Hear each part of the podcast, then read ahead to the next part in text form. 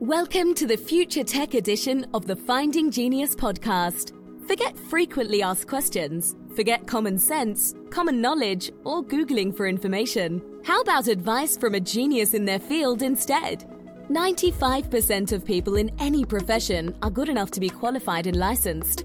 5% go above and beyond. They become very good at what they do, but only 0.1% are the geniuses of their profession. Richard has made it his life's mission to interview the geniuses of their fields in areas such as AI, 3D printing, quantum computing, blockchain and Bitcoin, and more. Don't miss out on amazing podcasts with geniuses. Review us on iTunes or wherever you listen, and go to futuretech.findinggeniuspodcast.com and subscribe today. Richard Jacobs with the Future Tech edition of the Finding Genius podcast. Uh, my job here as host is to find the geniuses in their various fields. I've interviewed over 2,000 scientists, researchers, clinicians, um, and product people. And uh, today I have a great guest, Guillermo Cecchi. He's an IBM research staff member uh, dealing with computational neuroscience. So, Guillermo, thanks for coming. How are you doing? Yeah, very good. Not so cold. Oh, not so cold. Where are you? I'm in New York, but it's been today. It was like 50, which is incredible for February. Nice. Yeah, one time and recently, a few years ago, I was in New York on uh, Christmas Eve. It got up to like 69, which was yeah, crazy that, at night. That happens. Yeah. Yeah. All right. Well, enjoy it while you can. So, uh, very good. Well, Guillermo, tell me about your, your work. It, it spans uh, a lot of areas. What are you researching right now? Um, so I I managed a group that um, we call computational psychiatry and neuroimaging. Um, so I deal primarily with uh, um, data uh, from uh, uh mental health uh, patients. And what we're trying to do is, is uh, formalize metrics to monitor progression and, and, and, and prognosis of different mental health conditions using data that uh, all the data we can have access to, but uh, so far the main focus uh, for us is um, speech uh, and a little bit now of uh, uh, video data. And the neuroimaging part is self-explanatory. it's using imaging in, in, humans, so that is magnetic resonance, so functional and structural. and that's the main um, mission of uh, our group. Uh, as a secondary mission, I also have a, a connection with uh, artificial intelligence researchers here in the lab. And what we're trying to do is both trying to understand how we can model uh, certain uh, mental health conditions using AI techniques, but also uh, a bit more ambitious, try to uh, bring ideas from what we know about the brain in order to create uh, more interesting uh, uh AI models. Right, but that's so. Uh, again, it's it's almost uh, like I said, the secondary mission that that we have because just dealing with problems related to mental health keeps our hands more than full. So you're trying to model mental illness with with AI, or what are you trying to model specifically? Like what kind of conditions? Uh, uh we are looking at uh, pretty much all the major uh, conditions that uh, uh, affect the population, right? from psychosis and schizophrenia, mania to depression, anxiety, drug addiction, and then all the neurodegenerative disorders, Parkinson's, Alzheimer's, among among others. So we are trying to model uh, uh, the, um, uh, the symptoms uh, and, and, and measure the symptoms in, in a sort of analytic, algorithmic way. And from a more abstract point of view is, you know, can we understand the behavior of a patient, for instance, with addiction, with uh, certain artificial intelligence models that will mimic the behavior and see if uh, we can use that to uh, model in particular behavior, understand uh, if there are uh, particular patterns that might be predictive. just from modeling point of view, right? But that again, that's sort of the the, the other uh, side of the same coin.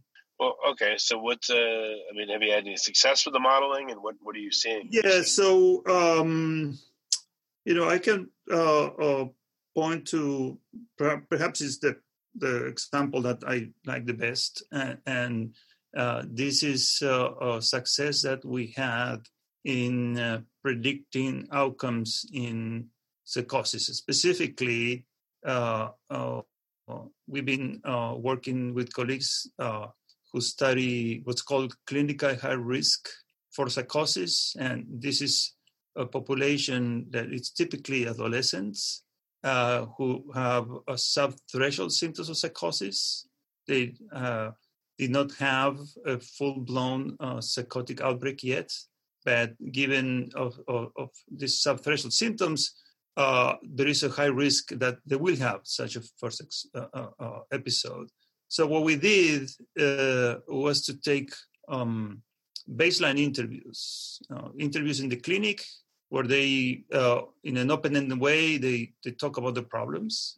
And uh, these these uh, uh, uh patients or, or, subjects they are followed for uh, two two years, and then a number of them really have a, a full-blown, very dramatic psychotic outbreak.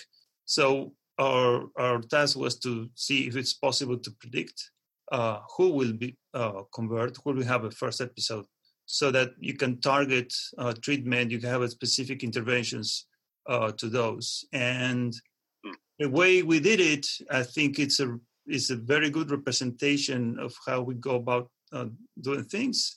Uh, you know, talking to psychiatrists, we try to understand what are the main features that they use to characterize this population, both the ones that are sub-threshold and, and, and those who uh, regrettably uh, become uh, uh, chronic uh, schizophrenic or, or, manic patients.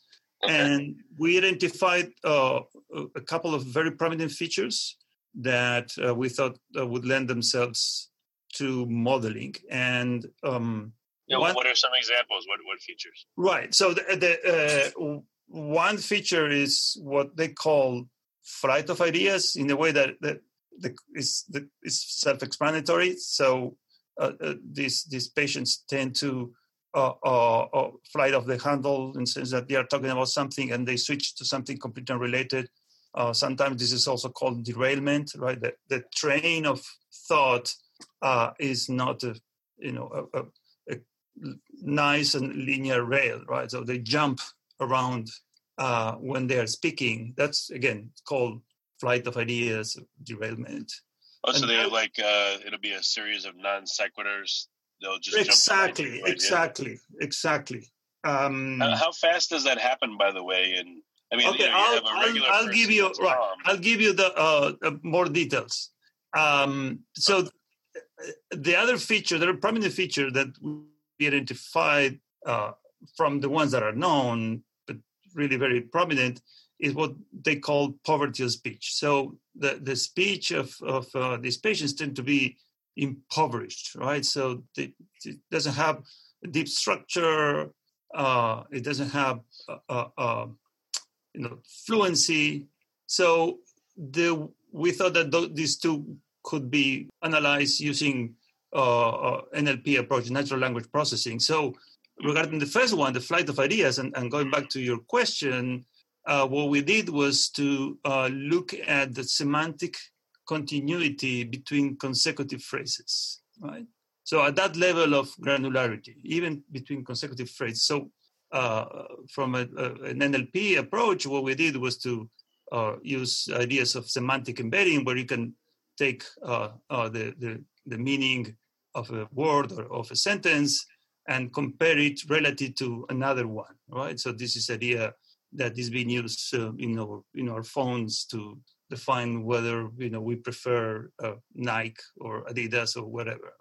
Um, so uh, we found that uh, uh, a, a, strong signal in the sense that uh, over the course of an interview, the patients who will later have a first episode at some point have a very significant break in the contiguity of the content of what they're saying between consecutive phrases. So like without without prompting someone that without prompting, you'll exactly. talk to them and they'll just they'll just start going off into like they'll talk it, about a baseball game and they'll talk about the exactly. weather and they'll talk all kinds of stuff. Okay. It, well, yes, yes and no, because in the and this is part is interesting part of the story because in the first study that we did, this was completely open ended. So these patients were asked to talk about themselves and go on and on as as as long as they could, right? So in that case, it was really you know very generic prompt once, and and then it was sort of close to uh, uh, uh tra- you know free speech.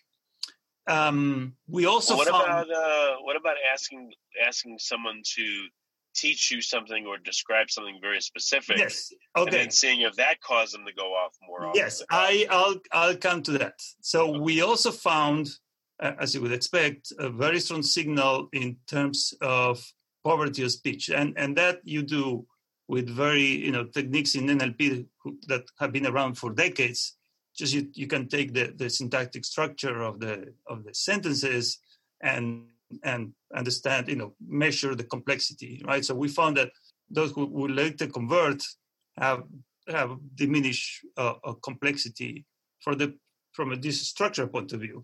Now, going back to your question, uh, we did a follow-up study uh, uh comparing the first one uh, with data from a very similar uh, cohort of you know this clinical high risk youth but with a very different uh, uh, protocol in precisely the one that you described. So uh, they are given uh, uh, a story to read, and then they had to retell the story, and the interviewer prompts them and, and probes them, sorry, probes them to see what is the understood, how much they understood uh, from that story.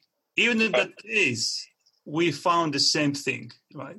So uh, the, the discontinuity in in meaning is also present there. Uh, the uh, impoverishment, the, the, impoverished speech is also there.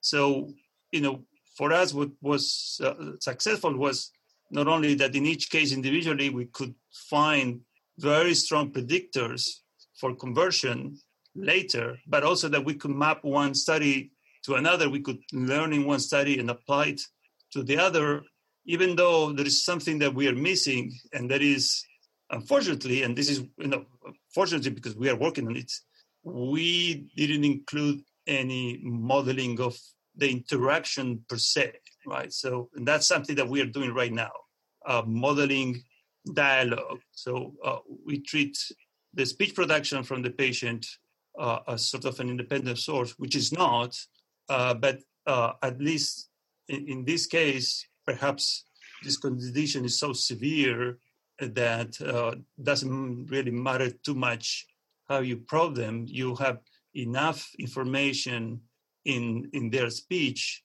to predict uh, the outcomes. You know, within this, like I said, two-year uh, uh, uh frame. Um, so, you know, this is uh, the the case that I, I, I, like the most because it's uh, it's not only uh, other things that we are doing is is to see see to what extent using speech we can match diagnosis that what what factors would would confound this like what if the person's in a in a highly emotional agitated state or you know if you ask them just about to talk about themselves but they've yes. had a, a horrible week you know maybe they'll talk about themselves in a disjointed or incoherent way because of that maybe that confounds the speech you know? There, there are yes, there are, uh, uh, and that's something we are working on. There are probably you know several possible confounders. You know, one is educational level, right? So uh, uh speech is very sensitive to that. Uh, uh, content and, and structure, prosody to some extent. You know, prosody also reveals to some extent your socioeconomic background, right? Your accent uh, uh, it you know carries some information about where you grew up, like in my case. um, uh, so that's that's a confounder.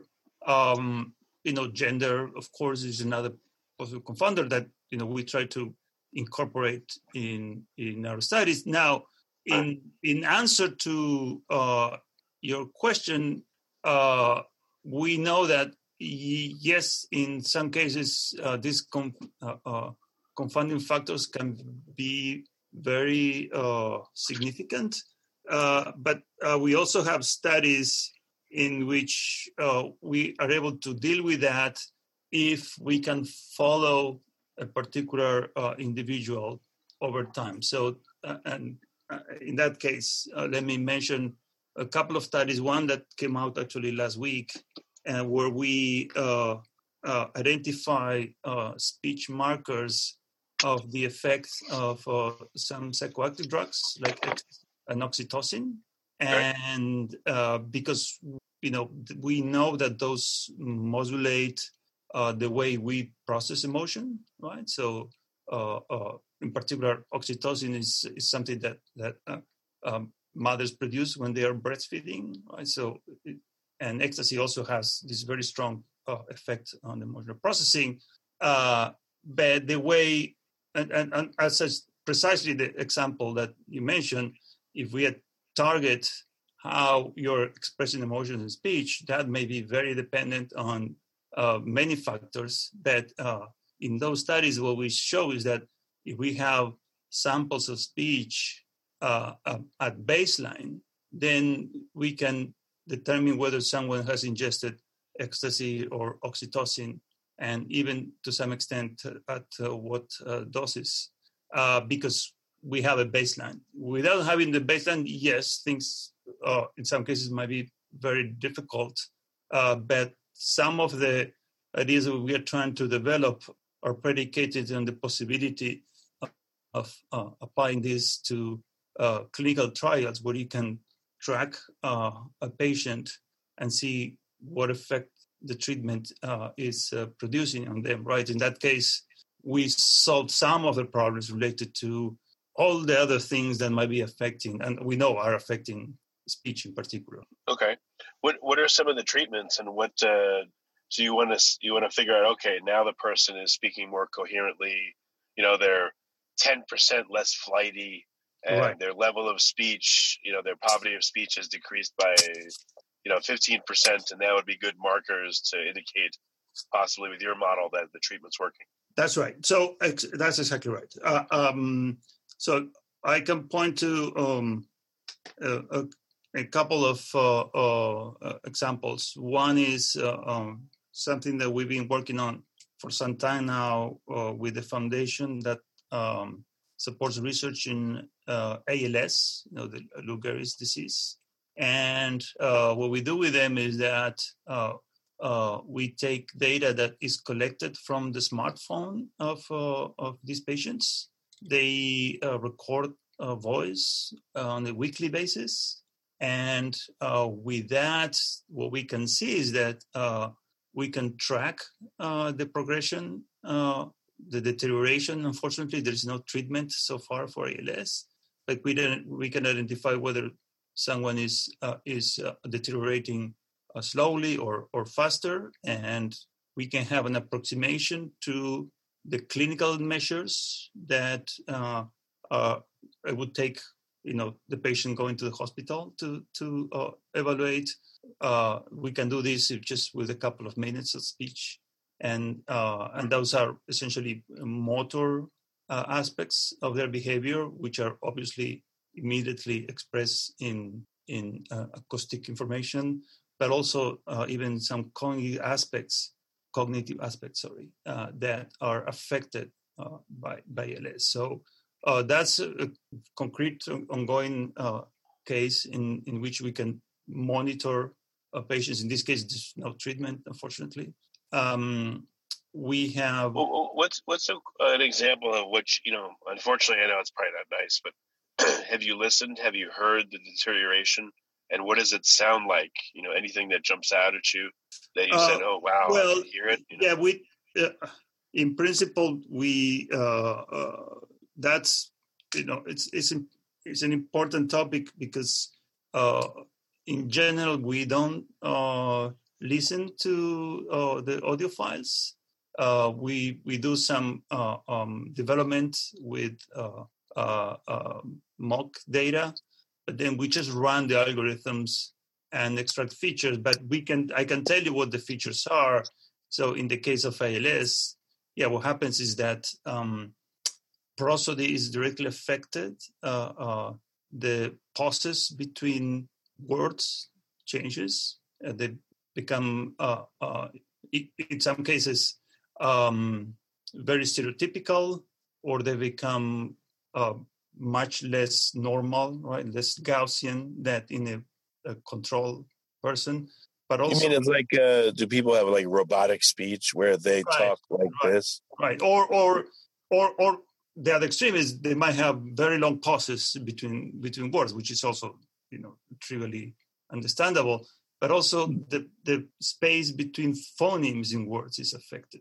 And then on on the uh, sort of uh, high frequency side of it, you start to see a lot of uh, of noise, right? And and if you do a, a, sonogram in a normal voice, you see these very straight lines. In this case, you start to see, you know, just fuzzy because it's difficult to con- to con- control the tension of the muscles, right? So uh, I, I, that's what is you know so powerful about voice is because it's representing pure motor aspects also cognitive, as, cognitive aspects. And like I said, with ALS, we can also see uh, how uh, the impairment has begins to show an effect in in, in cognition. Um, so yeah, that's uh, an approximation of all the kind of things that that we can do just with voice. Huh. That makes sense. Yeah. Well, I know people have analyzed the stress in their voice, and you know, right. So, and it's more than analyzed. We all, you know, as we all know that. So I, as I tell everyone, I, my mom, my mom is in Argentina, so I call her every morning, and the way she says hi, I already know her state of mind, right? just, uh, my wife says the same thing. Yes, exactly. You know, it takes just one second, and you know so much already. Yep, that's funny. What about uh, detecting the underlying emotions? I'm sure there's yes people trying to analyze that does that tie into your work it, it does it does uh, uh, we do yeah so it, in the industry it's called uh, uh sentiment analysis. Uh, the way we deal about it in in particular given that we try to focus on mental health is uh, to use clinical markers. For instance we have work relating speech features to uh, uh, clinical uh, metrics of depression, but also precisely in the experiments that I mentioned before with ecstasy and oxytocin, because we know that uh, there is a, um, a, strong effect in how people express emotions after they take ecstasy or oxytocin. Uh, we also use the markers that allow us to differentiate uh, the same person uh, under uh, no drug and drug as uh, features that we can reuse in other studies, in particular to understand uh, to what extent a certain emotion is expressed.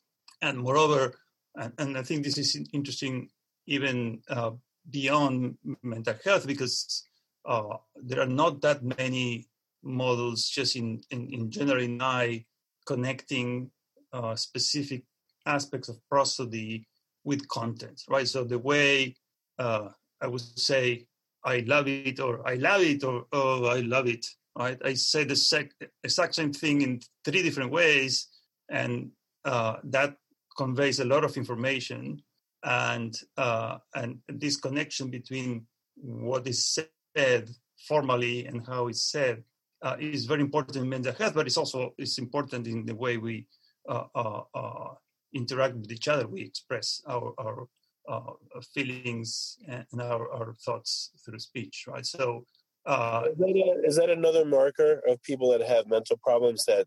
It, yes, it, it is. Say common things in strange ways with strange intonation. Yes, yes. you know, something that is is very common, in particular in, in uh, for instance, in schizophrenia, is what's called flatness of affect. So uh, you might be saying, you know, something with uh, formally emotional content, but in a in a completely flat uh, way from a point of view of, of prosody, and that it's yeah that's a marker uh, of something that is not uh, working very well, or or that might be the case when you talk about yourself or when you talk about other people. Uh, and so uh, we are studying what's called borderline personality disorder, that uh, precisely this distinction between how how good you feel about yourself and other people can change very dramatically and both in terms of what you are saying and how you are saying it. But but yes so the short answer to your question is uh, yes that's a, a very uh, strong marker of uh, certain mental health conditions but it's also is very important in just normal speech right? It's how we regulate that is uh, is extremely important for communication in general. Oh, okay. Very interesting. Um, so uh, to go back to the beginning, you're attempting to model this so that what? People can do early intervention on people that appear to have mental issues, or what's the uh, the end goal? Yeah, early intervention is uh, is very important, um, and and you know is predicting predicting outcomes is uh, quite uh, uh, difficult and it's very challenging, and that's why I'm you know I'm particularly proud of uh, these studies that we did, which are small, so we need to do more, but uh, it's a good direction. Um, the other um, uh, obvious application uh, is almost trivial. Is uh, and we can use the example I, I, that I gave for ALS. Um, you know, these patients who have have been diagnosed with ALS. How often do they see a neurologist? Well, once a month if they're very lucky, every two, every three months. Uh, with this, imperfect as it might be, we have a way of uh, accessing the state of of the patient, right? Uh, so on a weekly basis, we can do it on a on a daily basis, and have a, a, a, an inkling of where they are. You know, are they like I said, are they progressing? Are they declining faster or slower? Maybe are they improving? In the case of a clinical trial for a treatment, can we see immediately uh, that there is an effect? Can we identify whether it's, it's better for them uh, to take a drug at, uh, in the morning or in the afternoon? If we can measure uh, the effects on their voice, so that's the other uh, uh, very clear an immediate application of, of uh, what you can do uh, uh, with, with voice in, in, particular, you know, behavior in general, but uh, uh, you know, we are also part of some studies where we use sensors, we're using some accelerometer data, but uh, the richness of what you can get with speech is, is, not comparable. Yeah, that, that's really cool. Um, I mean, how far along are you in making the model? Is it starting to work pretty well, or is it still like in very early stages? Uh, well, it, you know, it's it's not ready to um, to go to the FDA. Uh, I mean, there are uh, uh, different. Uh, we have different projects, and, and, in some cases, the goal is to bring this to the FDA. But uh, we, you know, uh, you know, what the challenge that comes to mind is: could you make this independent of the language being spoken? Um, that would be cool. Yes. So again, we have partial answers to that. Um, for the case of uh, uh, dif- uh, dif- what's called differential diagnosis of psychosis, so can we identify whether uh, someone has is is uh, uh, psychotic as manic or psychotic as schizophrenic? And that was one of the first studies that we did a, a few years back. And actually, uh, the first study that we did was with colleagues in Brazil. We did in Portuguese, and so we have replicated that in uh, many, most of the major Indo-European languages, right? In English and in German and in Spanish, uh, and we have done some, something very similar uh, for Parkinson's. Uh, again, with several languages. Uh, we have not done this yet with Mandarin or Cantonese hopefully we're going to get data soon. Uh, but that is relatively easy in the sense that someone uh, with developed schizophrenia, for instance, uh, can be very severely affected. So, you know, it, we don't think that it's a, a, a great fit, but the more uh, subtle aspects of it, uh, like I said, can you uh, uh, train a model to detect that someone has ingested oxytocin in New York and apply it to uh, someone who did the same thing in Beijing? Well, that you know remains to be seen, but um, you know I think that it, it's possible. It's possible. We need perhaps more data and certainly more time. Uh, but um, you know, like I said, we have uh, a, a, few ongoing clinical trials. So uh, we just disclosed uh, a collaboration uh, with the device maker uh, that it's using our technology in a trial for chronic pain using stimulation of the spinal spinal cord to um, to mask chronic pain signals, and we are using, among other things, voice to track uh, uh, the state of the patients. So, I mean, this is you know it's, is taking shape as we speak. Of course, we need uh, more more data. It's it's ironic that uh, you know even now I have almost as much brain imaging data as I have speech data in my servers, uh, even though you know, it's probably a thousand times or more uh, uh, more expensive, you know, to acquire, uh, you know, 15 minutes of uh, brain imaging than 15 minutes speech. But the limitations here is that, you know, we are dealing with personal and identifiable, identifiable data, so we are extremely careful with that, right? So this is something that we take very, very seriously, and, and that in a way limits uh, what we can do because the, you know the, the, amount of data that we have it's limited with respect to what it could be uh, but that's you know it's unavoidable. That's what we have to do. Gotcha. So do you have real people um, that you're going to be getting this uh, the speech from or are you having to use uh, made up models of it? Like can you get real data or is it a privacy problem? No uh, i mean uh, the privacy what I, I mentioned the privacy problem is that you know we we we should have or we could have much more data, but uh, because of all the constraints that that are imposed and we you know we comply with, uh, uh, you know we have a relatively limited amount of actual real uh, data uh, uh, to work and to train our models. Um, but so that that's that's the one limitation uh, that uh, that we have compared to you know uh, researchers who or, or colleagues who look at like I said for instance you know recommendation systems for you know Netflix or Amazon where you're using media. Um, if you took out the person's name and everything, why couldn't you get you know recorded interviews of a whole bunch of people? Yeah, um, it's well, one problem is that um, voice is uh, considered to be um, um, identifiable, right?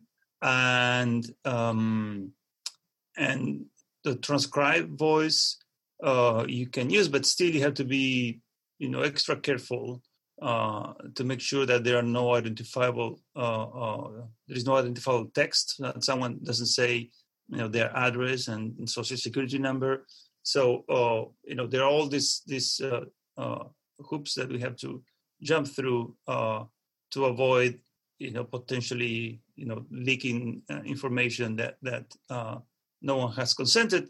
Plus everything we do we do with with consent. So all you know our, our data, the data that that we analyze, has been collected with specific consent, following protocols, you know, clinical right. protocols, right? So that it's you know part of the limitation. Right. Well, very good. I mean, Guillermo, it's a great project. It sounds like uh, you know it's going to be super useful once you get into that. So. Yeah. Yeah. yeah. What, what's the best way that people can find out more? Maybe even uh, I don't know, volunteer their data somehow. Like what? Yeah. Uh, in you know, if you look uh, my name uh, on the web, you will find it. You know, my type my name, IBM. You know, we'll see my uh, my web page and uh, there is a lot of information there. Okay, well, excellent.